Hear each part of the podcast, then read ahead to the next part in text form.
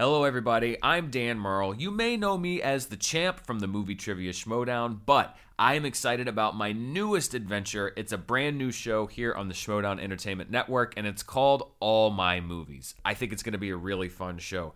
The premise is pretty simple. I have a pretty big movie collection. We're talking almost 700 movies and growing. The point of the show is to take each movie one by one and break that movie down. Not just how it was made or how much money it made at the box office, but what it means to me and also what it might mean to you. Some of them I'm going to do by myself, do a deep dive, talk about the history, and talk about my memories of the movie. Some of them I'm going to be joined by very special guests, and some of them are the people that made the movies that we're talking about. It's going to be so much fun, and I would really love for you to join us. So be sure to tune in each and every week here on the Schmoedown Entertainment Network, and let's see what we pull off the shelf.